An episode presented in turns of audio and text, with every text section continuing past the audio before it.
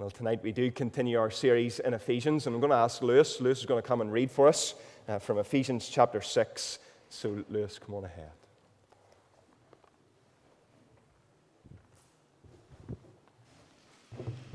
So tonight's reading is from Ephesians chapter 6 and it's verse 10 to 23. Finally, be strong in the Lord and his mighty power. Put on the full armour of God so you can take your stand against the devil's schemes.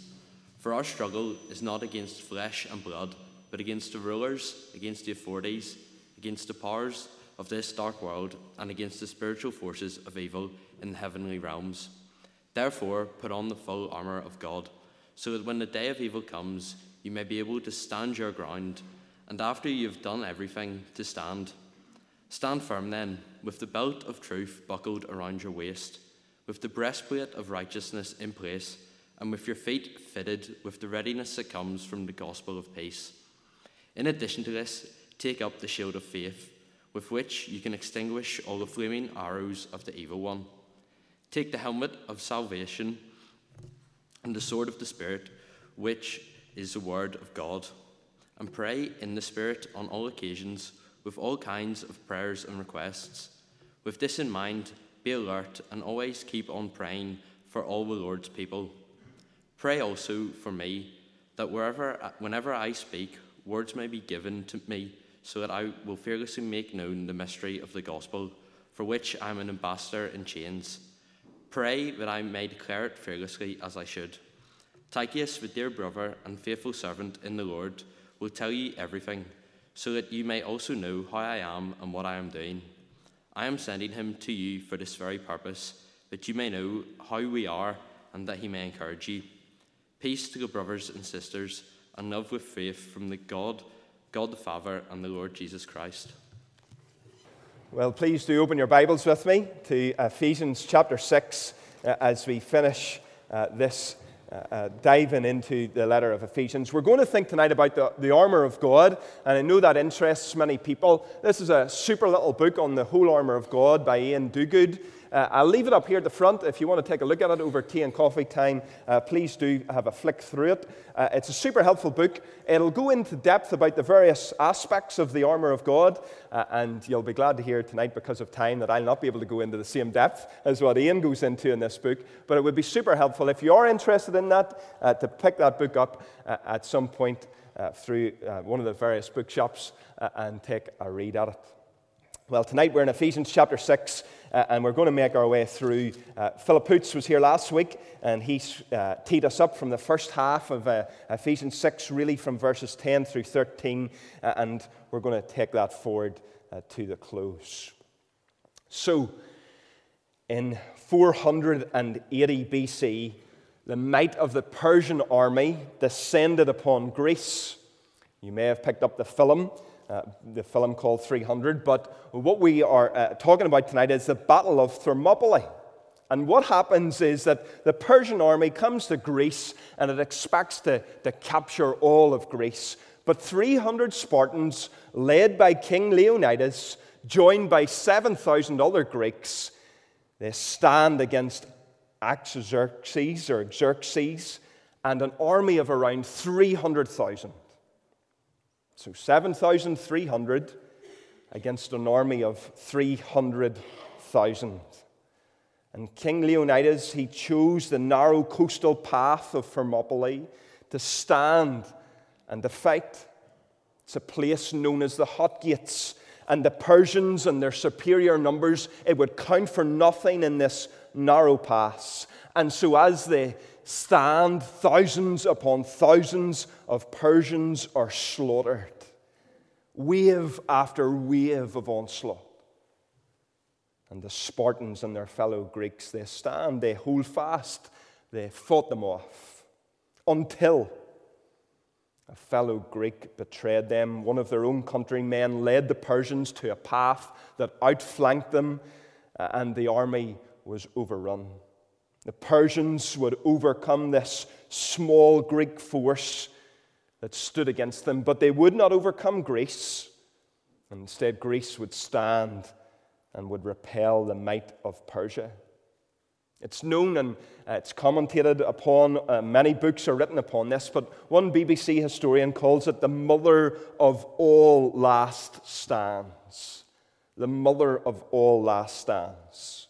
And tonight, for us as Christians, in our current society, in our current culture, it can feel like we are involved in the mother of all last stands. Tonight, being a Christian can feel like we're hit with wave after wave of a secular agenda. Each wave getting a little stronger. Churches starting to empty. Meeting houses closing all across Northern Ireland and Ireland. Congregations having to join together. What were once thriving little communities of Christians now reduced to one or two or three people. And in our workplaces and in our places of study, it's becoming increasingly difficult to be a follower of Jesus. I wonder have you ever thought of the Christian life as being one in which you're on the front line and engaged in a battle? You see, I think for some here in the church at uh, Ephesus, whenever Paul ends his letter in this way, they, they perhaps thought to themselves, What are you talking about? What, what do you mean that we're in a battle? Well, maybe less so for them and more so for us. Christians that have, have grown up this Christian culture in which we have been part of in Northern Ireland for a long time means that it's been easy to be a Christian. And whenever we come to Ephesians chapter 6 and we hear this talk of a battle, well, well if we're honest, lots of us think, well, then, no, there's no battle. I don't want to be part of a battle. That's not, that's not for me. I don't want to have to take a stand. Don't expect me to take a stand. I'll follow Jesus, but it'll be easy. I'll go to church, I'll do my bit, I'll give my money, but a battle, a Christian battle, well, no, that's, that's not for me. It sounds like hard work. But if we're a genuine follower of Jesus tonight, with the Holy Spirit dwelling inside of us, we will know the language of battle, won't we? Because we are uh, involved in skirmishes with sin every day. There's, there's this great battle always going on. And so, as we, as we walk into this great arena, this theater of battle tonight that we're thinking of, let's not be demoralized because what do we want to say from the outset? Well, we want to say that we know who has the victory. Just like Nazi Germany knew in World War II, when the Allies landed on the beaches of France on D Day, the war was over but there were many fierce battles that had to rage between the, the beaches of Normandy and Berlin. As the Allied forces would march towards Berlin, there would be many casualties, there would be many fierce battles. Many would lose their life, their life. The war had been won, but the battle still had to be fought. And so it is with Jesus.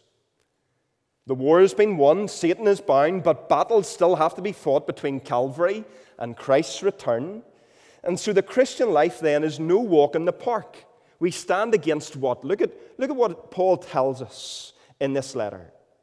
He, he tells us that we, in chapter 6, that we fight not against flesh and blood, but that we have to stand, verse 11, against the schemes of the devil. Verse 12, we wrestle not against flesh and blood, but against the rulers and against the authorities, against the cosmic powers over this present darkness, and against the spiritual forces of evil in the heavenly places. We will face opposition. But as we march home to glory, there will be many battles that have the potential to immobilize us. So let's think. Let's think about some of the battles before we get to the armor. Let's think about some of the battles that can, that can happen on, on this march. As if you can imagine in your mind's eye that we're, we're walking along some uh, narrow path somewhere between Normandy and Berlin, if you can get that war picture in your mind. What are some of the things that lie in store for us?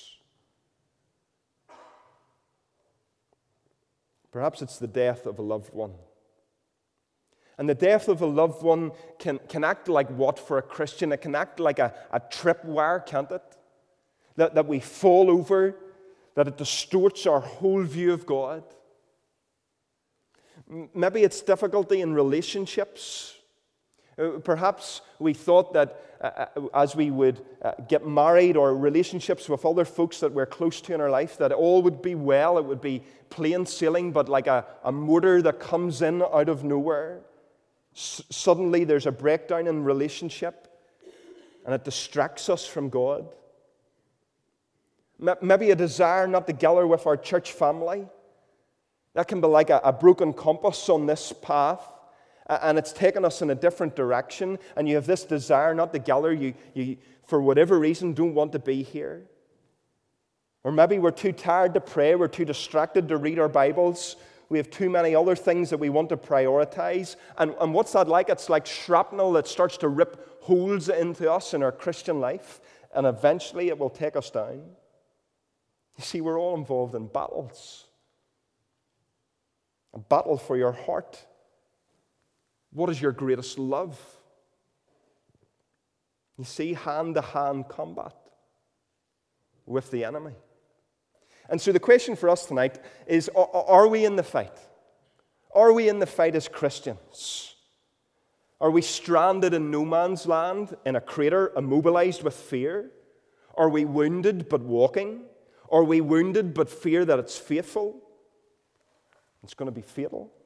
Or we on the sidelines? Or maybe we're back at home with the spiritual slippers on, and all this talk of warfare is for, for someone else and not for us. Look at verse 10. Finally, Paul says, finally be strong in the Lord and in the strength of his might. Verse 11, put on the whole armor of God. You don't put your armor on to sit at home with your slippers on. Put the whole armor of God on that you may be able to stand against the schemes of the devil. Verse 10, be strong. Verse 13, withstand. Verse 12, stand firm. Verse 14, stand. How? Well, let's see three things. And the first is this the sufficiency of the armor that we're going to encounter here. The sufficiency of the armor for the battle. I don't know if you've ever been paintballing or airsofting. Uh, I have had that experience. And, and you go to uh, airsofting, it, it's, it's like make believe cowboys and Indians or soldiers, whatever you want to call it, uh, and you get a, a, plastic gun and you get to fire BBs at one another. It's very exciting.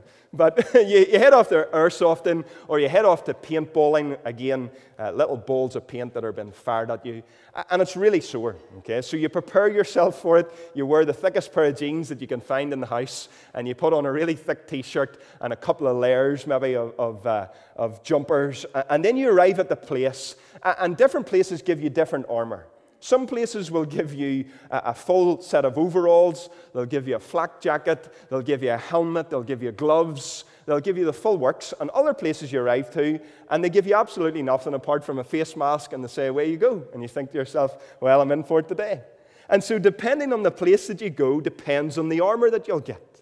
And you don't know if the armor is going to be sufficient for the pain that you're going to endure, or for one of your friends to turn around and hit you with friendly fire from about a foot away. The, the armor, will the armor be sufficient for the fight? Well, whenever we read of the armor of God, what do we see? Well, we hear that we're in a spiritual battle. We're not wrestling against flesh and blood. And what do we think? We think, I need dressed, I need armor. And Duguid in his book says Christianity is a religion about helping people become properly dressed, to give us the right armor for the fight. And so, what is our armor? Well, Philip alluded to this last week. It's Christ's armor. So, what armor did Christ have? Well, he wore the exact armor that Paul lays out for us in Ephesians. If you're like me, you've grown up with the, the Sunday school understanding, which was really helpful, of the armor of God. And you imagine that Paul here casts his, his eye across to a Roman soldier and as he looks at the Roman soldier, he, he sees all of his, his armor and, and he starts to draw up comparisons with biblical themes to those different pieces of armor. But actually, there's something far greater going on. All of these pieces of armor that are mentioned are, are taken by Paul from Isaiah. And so we hear of in Isaiah chapter 11, Isaiah 52, and Isaiah 59 of these exact pieces of armor. Now, what is this armor for? Well, or what is this armor? It's Christ and his own attributes. Whenever it mentions it in Isaiah that he will come and his righteousness will be like a breastplate for him, the work of his salvation will be a helmet for him, the, the truth of, of God's word will be his own word, and it will bind it all together like a belt does. And so Christ takes this very armor the armor that he was told he would have from Isaiah. And he puts it on as he goes into battle, as he arrives in this world. And then for us, Paul lifts it and says, Now, Christ's armor is your armor. He is ascended, his work is finished, he's on the throne. But for us, well, now he gives us his armor. And so, for us, what is this armor? Well, we could rephrase it like this the, the armor of God is the gospel. It's the armor of being united to Jesus. You see, is uh, that, that great doctrine, as we are united to Him, so too we share in all of His armor. So, what is it that keeps Christ during His time on earth? It's the work of the gospel, it's the love that He has for His people that Jesus came for his bride and loved her and then united her to himself. And so this is union to Christ. As we share in his armor, it's because we are united to him. And if we need reminded of that, which I think we do, come back with me to the start of the letter, into chapter 1. Because this doctrine, this doctrine of being united to Christ, union to Christ, it's all over Ephesians. And we can't understand the armor of God unless we understand it. And so look, look at how Paul, time and time again, says to this church, chapter 1, verse 1, you're in Christ Jesus. Verse 3 of chapter 1, blessed us in Christ. See, in, in, in used. Verse 4, chose us in him. Verse 7, in him we have redemption. Verse 11, in him we have obtained an inheritance. Chapter 2 and verse 6 seated us with him in the heavenly places in Christ Jesus. And in verse 10, created us in Christ Jesus for good works. This is one of the great doctrines of the Bible and of salvation and of Ephesians. And that illustration that we started off with all those weeks ago, it's like Paul taking great shovelfuls of coal and throwing it into our engine. He's taking great shovelfuls of doctrine and putting it into the Christian engine to keep us going. Well, here he changes metaphor. And instead of it being great shovels of coal and doctrine that he's given to us to sustain us, now it's an armor. And so the gospel is the armor that we take, and we can never do better. For this church in Ephesus, what's, what's the cultural situation for them? Well, well in Ephesus, it's one of, they, they had one of the, the seven wonders of the ancient world. It was the, the great temple of Diana, which is the Roman god, goddess, or Artemis, if you're uh, into Greek uh, uh, mythology and, and into their uh, worship of, of pagan gods. And this huge temple dwarfs the Christians. Everywhere they go in Ephesus, they can see this huge temple. And that they know that they're up against it. They know that they need the armor. They know that they need help in the battle. And so they're told to put on the Savior's armor and to stand. Stand and don't shrink. Stand and don't shift. Stand and don't be scared for the armor you wear is sufficient. That's what we need to know, isn't it? That as we turn up for this battle, that the armor is sufficient, that Christ's armor is sufficient for each of us. And so the call too for us is to stand and not shrink back, to stand and not to shift, to stand and not be scared, and to be ready for the enemy. What's the enemy going to do? Well, Satan's going to come, and here's what's going to happen he's going to be bent on distorting your view of God. First thing, distorting your view of God. The second is he's going to try to distract you from God. Distort, distract. Then he's going to try to divert you from God's best for your life.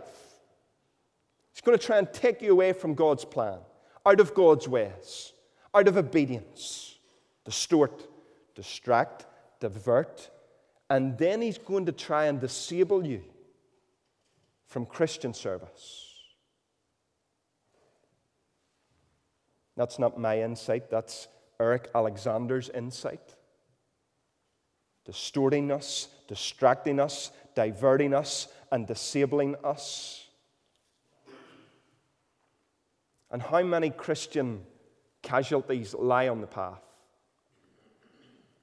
How many great people, people that we pinned up and held up as being the, the greats and the saints, how many have fallen? And so the warning for us in this battle is to take heed lest we too should fall. Now, how are we going to stand?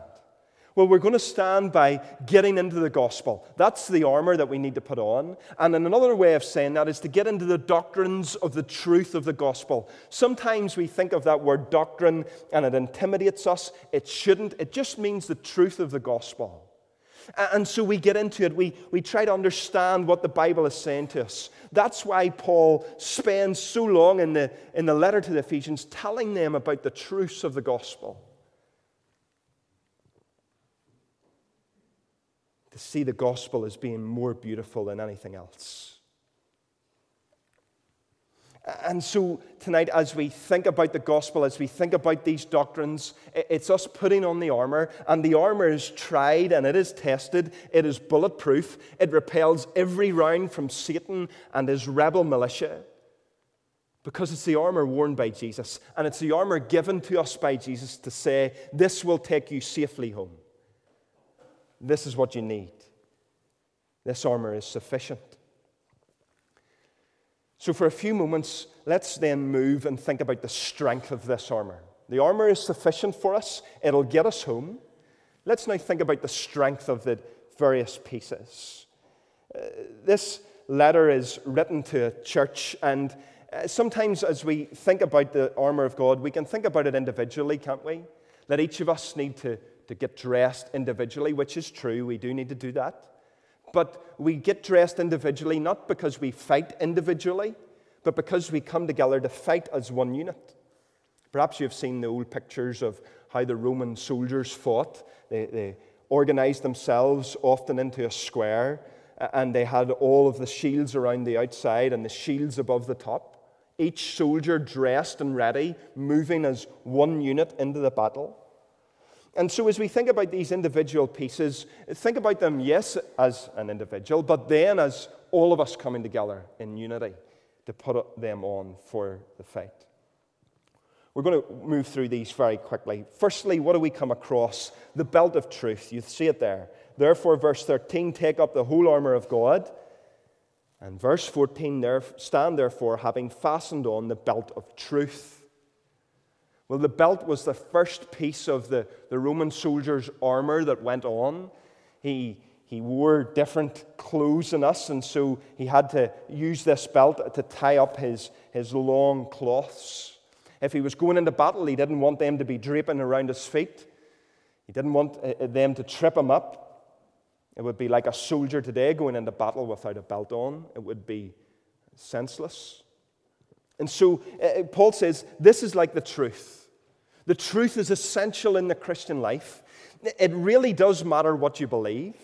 Jesus is what? The only way, the truth, and the life. It's the truth that sustained Christ whenever he fought against the enemy, Satan. It was the truth that Jesus reached for, wasn't it? As he faced temptation.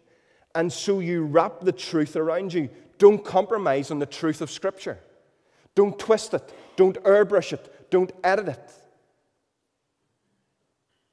Don't explain it away. Don't do theological somersaults to get the text to say something else than what it really does.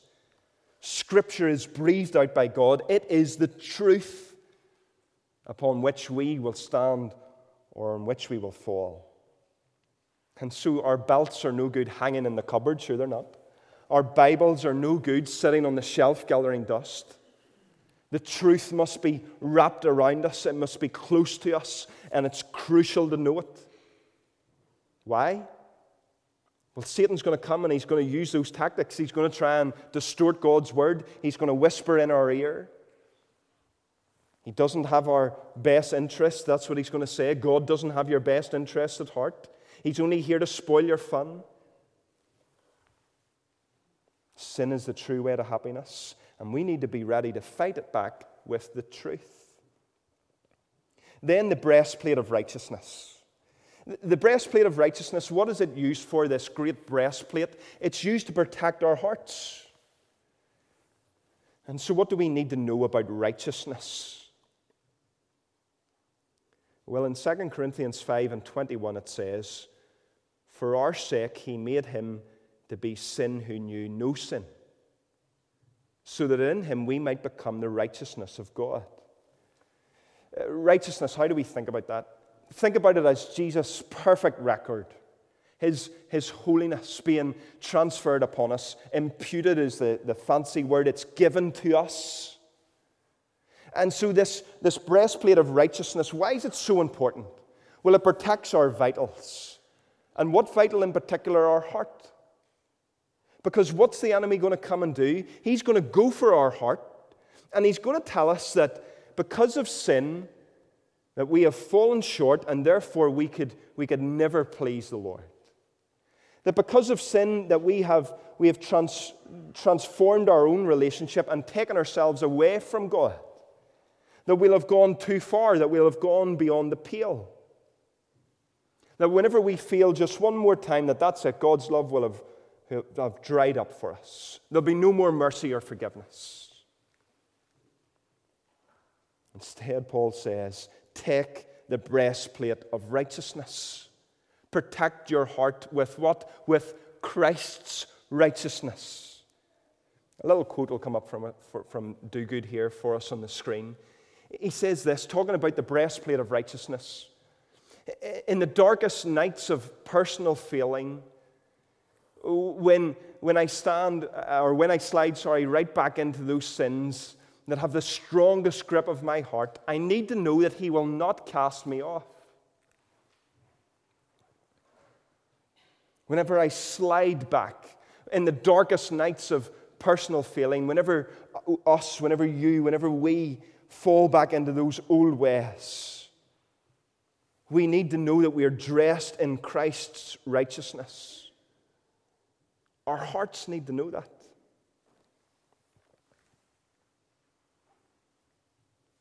Satan aims for our heart. He will come and try and attack our hearts and our emotions. He'll try and riddle us with a lack of assurance. But there's no condemnation for those who are dressed in Christ's righteousness. Our time's nearly away. What about shoes? Well, shoes, we, we stand against the enemy ready with sturdy, sturdiness, our shoes on us, we're not caught with, again, our spiritual slippers on. Instead, we're dressed with the, the shoes. Our feet have the shoes on them, the gospel of peace. We're ready, ready to tell others about the gospel, ready to carry the gospel to others. Then we have this shield of faith. The Lord is our shield. And by faith, Jesus took refuge in his own Father. And so we pick up the shield of faith. The, the Roman shield, by the way, was, was a huge shield. It was around four feet high and two feet wide. There were smaller people than us, maybe didn't have as many Irish potatoes as what we do.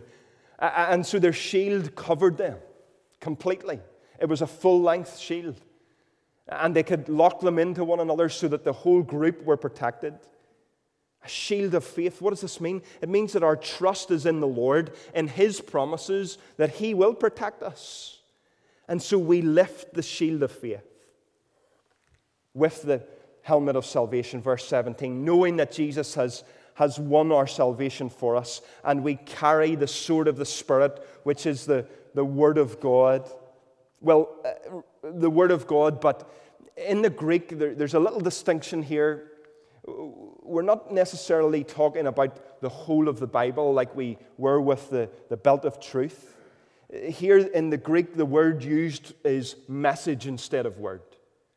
And so you go with the sword, the, the message of the gospel, the, the, the words of Jesus Christ. You go out with them and you proclaim them and you tell them you, you launch or reach out with this sword, this sword that is sharp, that pierces us right into our hearts. Dressed with battle. And what is our battle strategy? Well, you'll see it here in verse 18 and through. Prayer is our strategy. If we're dressed, then we got to go out in prayer. Verse 18 pray on all occasions, pray with all kinds of prayers, pray for uh, all the saints, pray with all perseverance. We go out in prayer. You can tell that we would love to spend more time in this, but we are being beaten by the clock. Sufficiency of the armor, the strength of the armor, and then in a word, the sanctuary of the armor bearer. Here's the reality if we survey the room, if we look round at one another here tonight, what do we see? We see people, all of us here, who are carrying wounds. We're weary in the battle. We're sitting here and we have been penetrated with the flaming arrows of the enemy.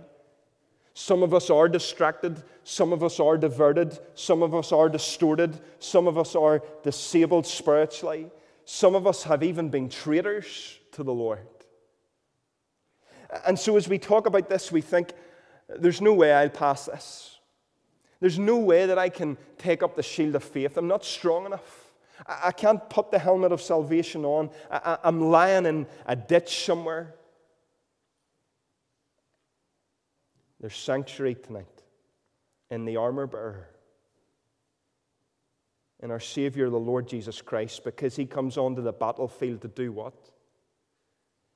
Comes onto the battlefield carrying a stretcher for the wounded, for the busted, and for the broken, and He carries them back to Himself.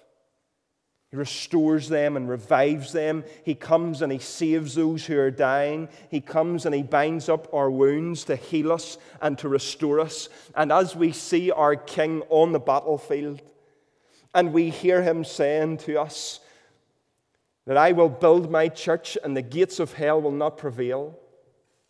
It encourages us and inspires us. It revives us as we see our great champion the one who comes in Revelation 19 riding on the white horse with, with flames in his eyes.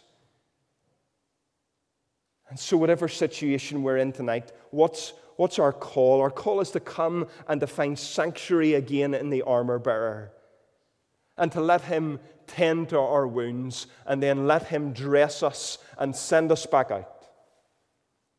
Sometimes what happens is we're on the front line spiritually and we get wounded and we, we come back into the hospital. But no one in Christ's army remains in the hospital. He always takes us and he leads us back out, fighting for us, us fighting behind him, our victor. And so there's rest for us in Christ. And perhaps tonight you're not a Christian. And you're thinking, this, this really sounds all very interesting, talking about a battle. And it sparked your imagination, and you feel like something's going on with inside you. The Lord calls. Come. Sign up. Come. And be part of my great army. Come. And let me dress you for the battle that you will face in this world. Come. And fight for me. Stand against the world and against the devil's schemes. May Christ bless us as we stand against the world.